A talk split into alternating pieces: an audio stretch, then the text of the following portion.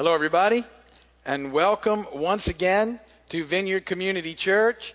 We're very glad you're with us as we continue on in a series we're doing called Staying Present in the Presence.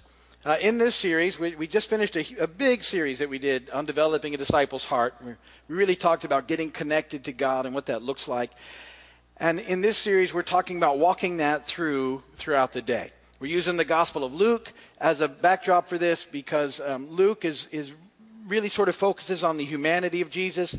Um, we, we know that, that Jesus is fully God and fully man, but Luke tends to point more uh, to his uh, humanity. We see in that that Jesus often withdraws to pray, he gets connected, and then springing out of that, he moves into the ministry that he's uh, called to. And so he is our model for life and ministry in this area as he is in everything else.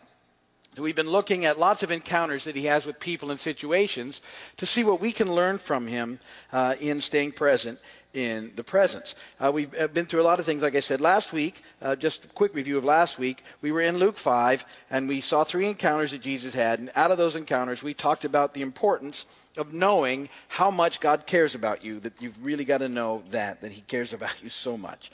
Um, having an eternal focus, eternal focus instead of a temporary focus was really important.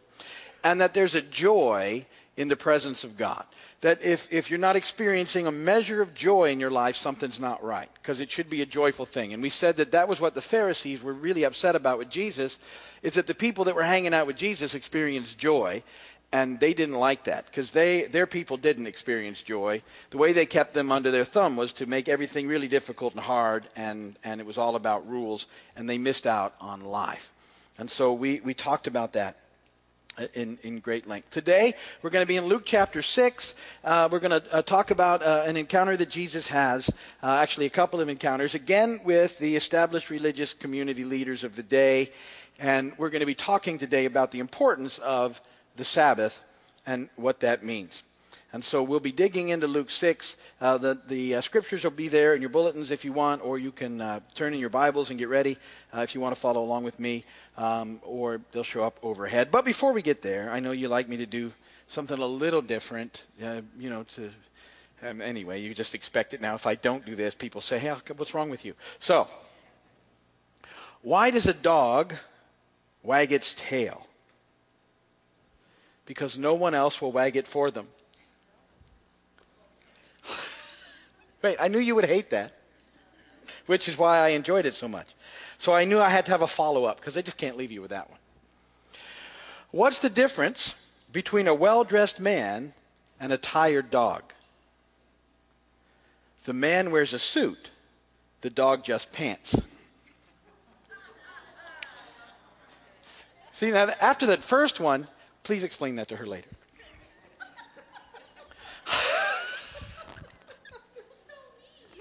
I'm sorry.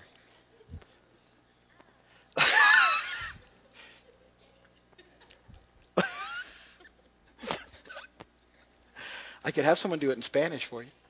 Will that work in Spanish, do you think?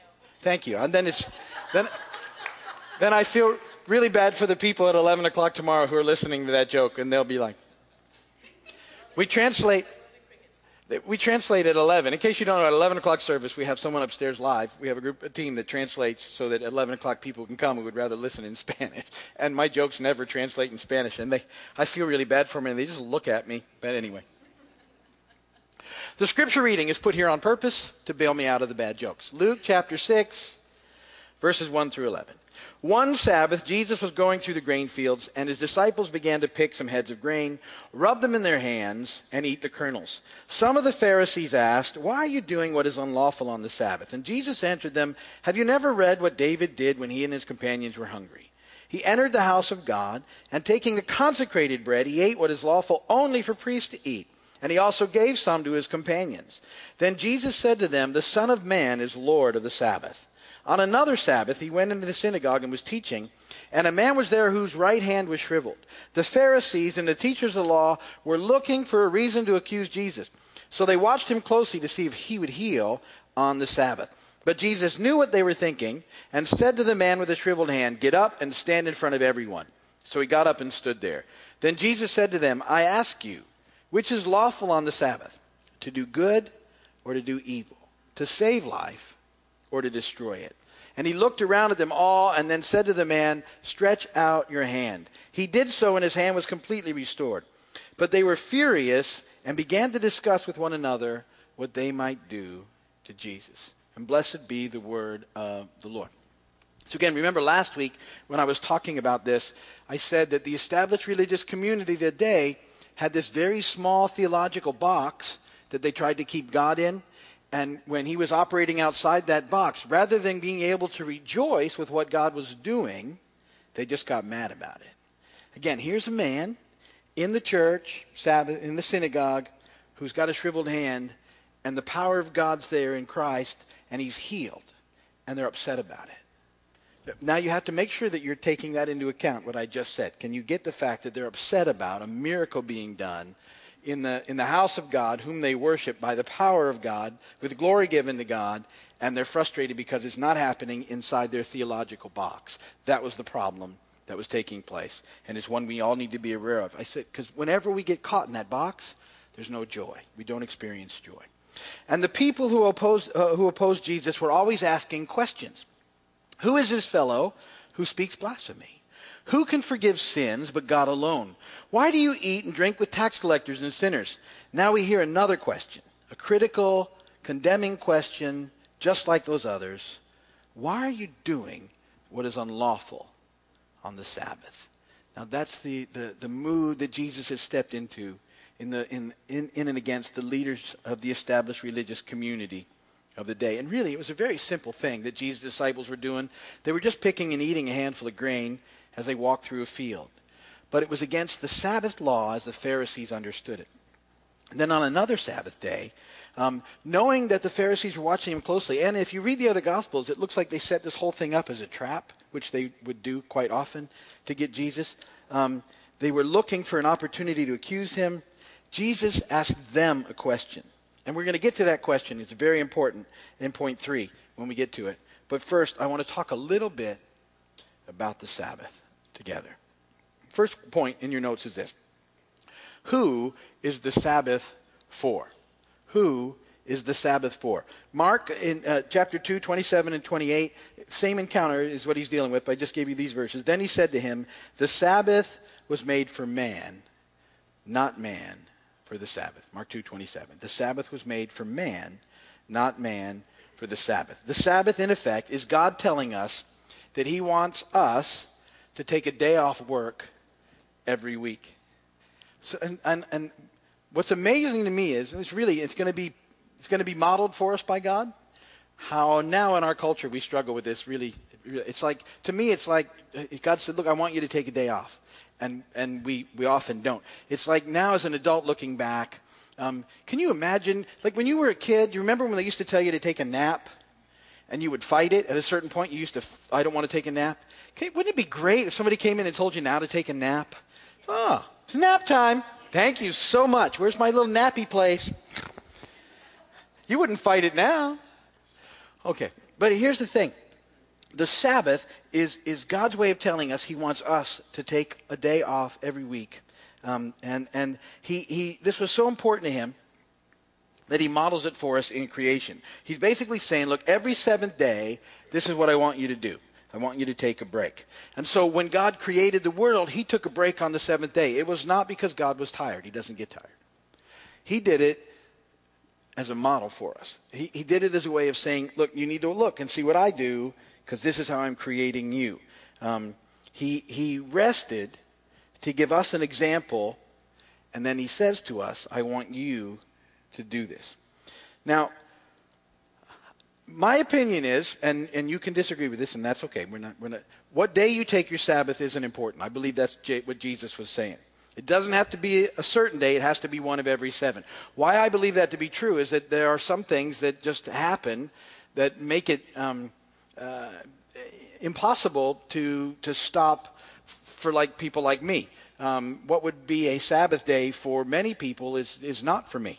Um, when we do church here, it's a, it's a big day of work for us. Uh, you can ask anybody on staff. that, shows up way before everybody else and stays after everybody's gone. We work really hard.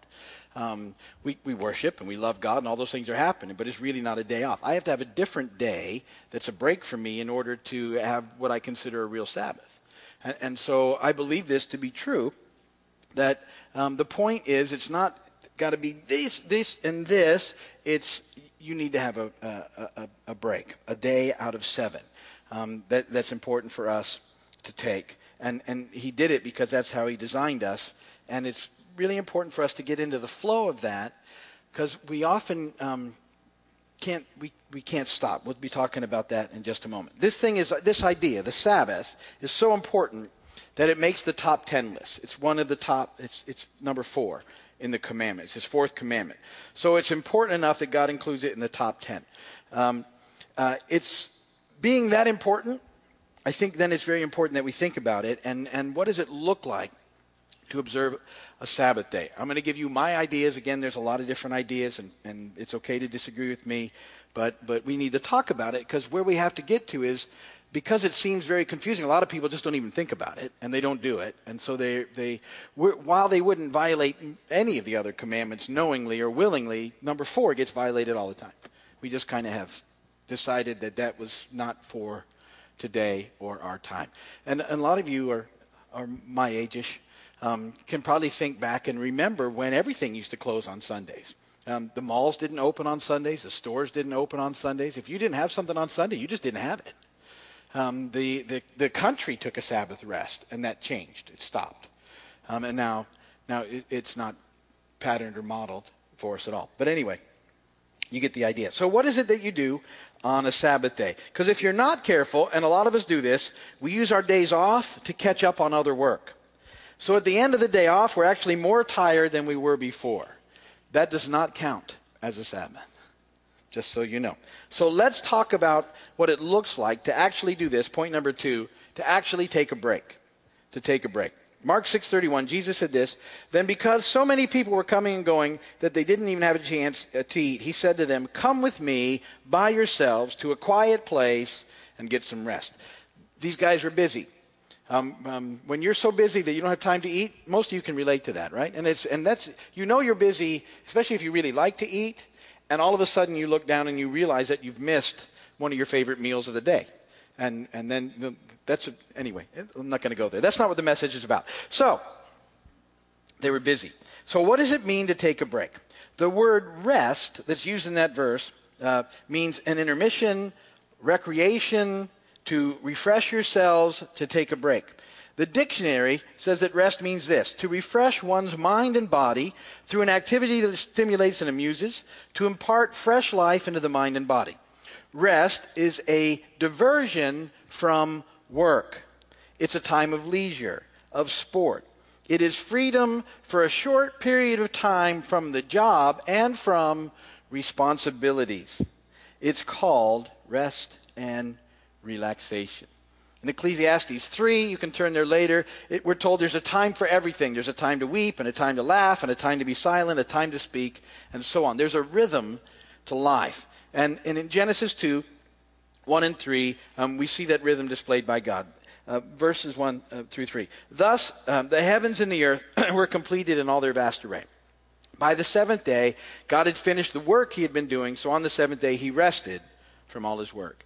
And God blessed the seventh day and made it holy, because on it he rested from all the work of creating that he had done. So, what I want you to see is there was a time of creation, which is work, and a time for recreation or recreation. That's rest. Um, all creation, all work, without recreation, rest, makes the lives of people extremely dull. God has planned both stops and goes in his schedule for us. And it seems today, though, that the pace for our lives is accelerating. All of the neat tricks and toys and electronic gadgets and everything we've been given that were supposed to really help us have more time, all we've done with those things is added more stuff into our lives. It hasn't, it hasn't slowed anything down. Everything has sped everything up. I'm not saying it's bad. I'm just telling you that, that before all of the gadgets, life was probably harder, but not as busy. Because, you know, if you needed to wash your clothes, you, you got by some water and you got some rocks and You, know what I mean? Uh, when you went to cook, uh, you you started with whatever, you know, you started from scratch. You, you, you know, you baked bread, and then you, you know, you got what you, you. It's not like it is today. And the conveniences that we have, which are great, going to the store and buying all that stuff. You would think that there should be a lot. Now we should have so much extra time, um, but I don't know who's got that time. It sure didn't didn't find me. Uh, we just get busier and, and life keeps getting busier. It just continues to get hectic and more hectic. And I, I always think it's funny to preach a message like this in the Keys, but y'all are some of the busiest people I know. So, um,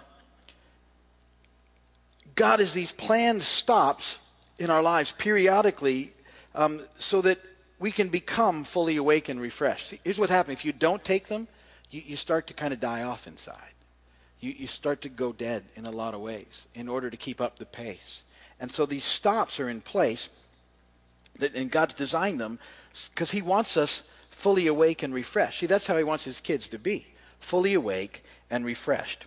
Recreation, make sure we know, should not be an end uh, in itself. It should serve the ends for which you really live. If recreation is the end or goal that you strive for, uh, it'll defeat its purpose. Because recreation can become a drain if it becomes the focus of life. And, and it also becomes very boring uh, if it becomes the focus.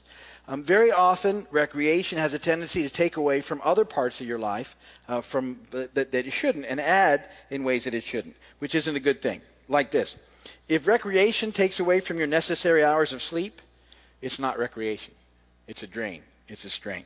If recreation takes away from your spiritual and moral life and adds only to the physical life, then it becomes a snare uh, to your life um, recreation must recreate or refresh the entire person.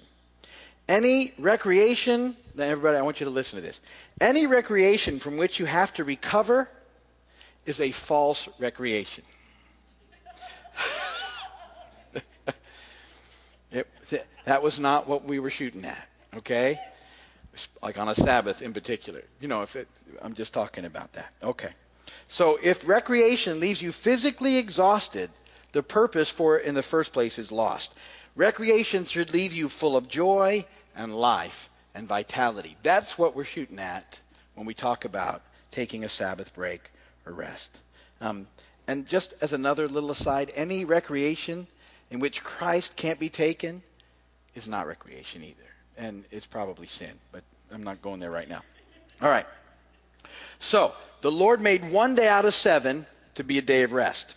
To make it a hectic day running around, that's false rest. Um, in Genesis, the seventh day was a day that God came into for the purpose of maintaining your body, soul, and spirit. It's a day for quietness, peace, gladness, refreshing, recreation, and a day, and this is really important to do point number three remember how great God really is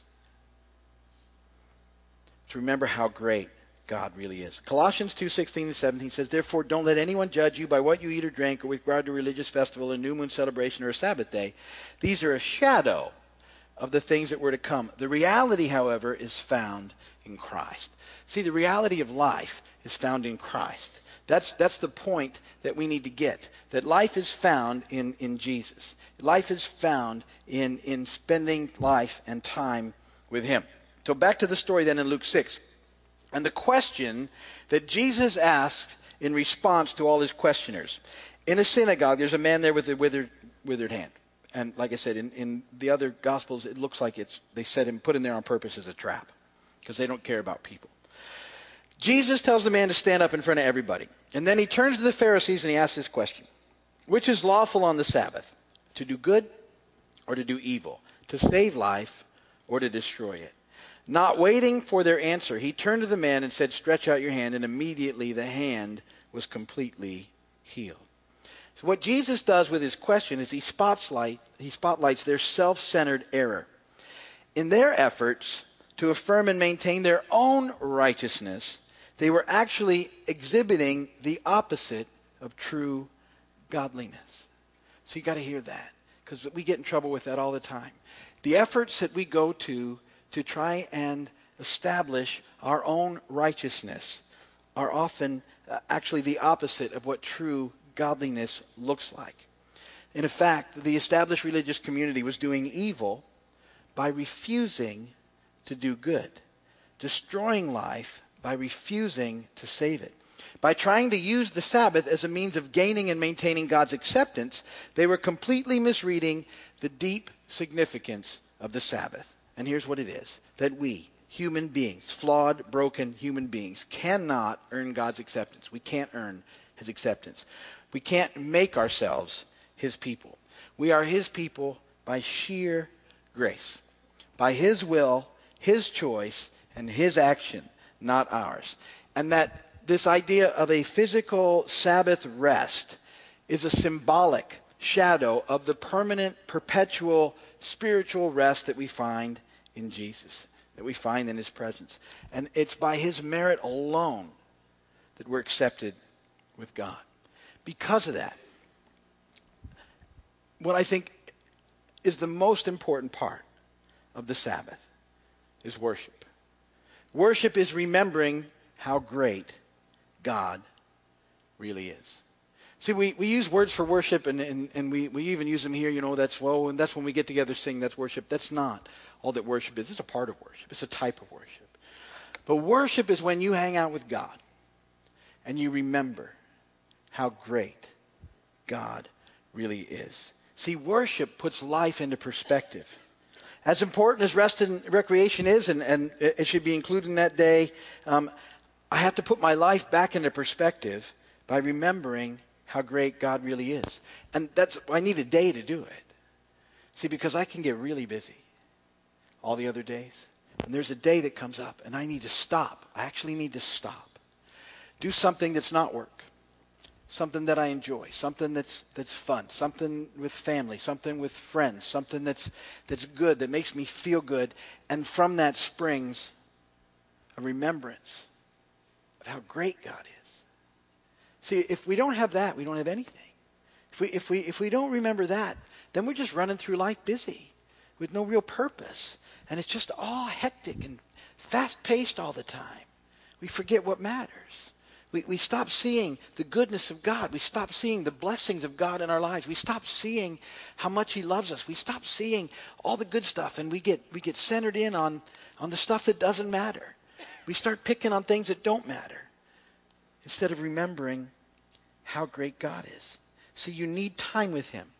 If you're too busy for God, you're way too busy. Because worship, this time that we hang out with God, that's what we do forever. Starts now. We do this forever. We hang out with God. It's the most important thing that we'll ever do. I know we got to do other stuff while we're here, but see, that's what we're here for to, to hang out with Him and then to do the things that He asks us to do. And so, this day and this idea is a reminder, as we remember how great He is, that we can trust Him, that He's in control, that He can do more in the six days than I can with my own seven. That if I stop, it's, you know, when, when I stop, it actually says, God, I trust you. When I can't stop, I may not mean to be saying it, but that's what I'm saying. God, I don't trust you if I don't if I don't keep pushing, if I don't keep if if, it's, if I'm not just making it all happen, then it's not going to work. There's something there that's keeping us from enjoying life, and it's something that we have to look at all the time. Life is found in Him, staying present in the presence. So on your Sabbath day, what you need to do is rest, recreate, and remember how great God really is.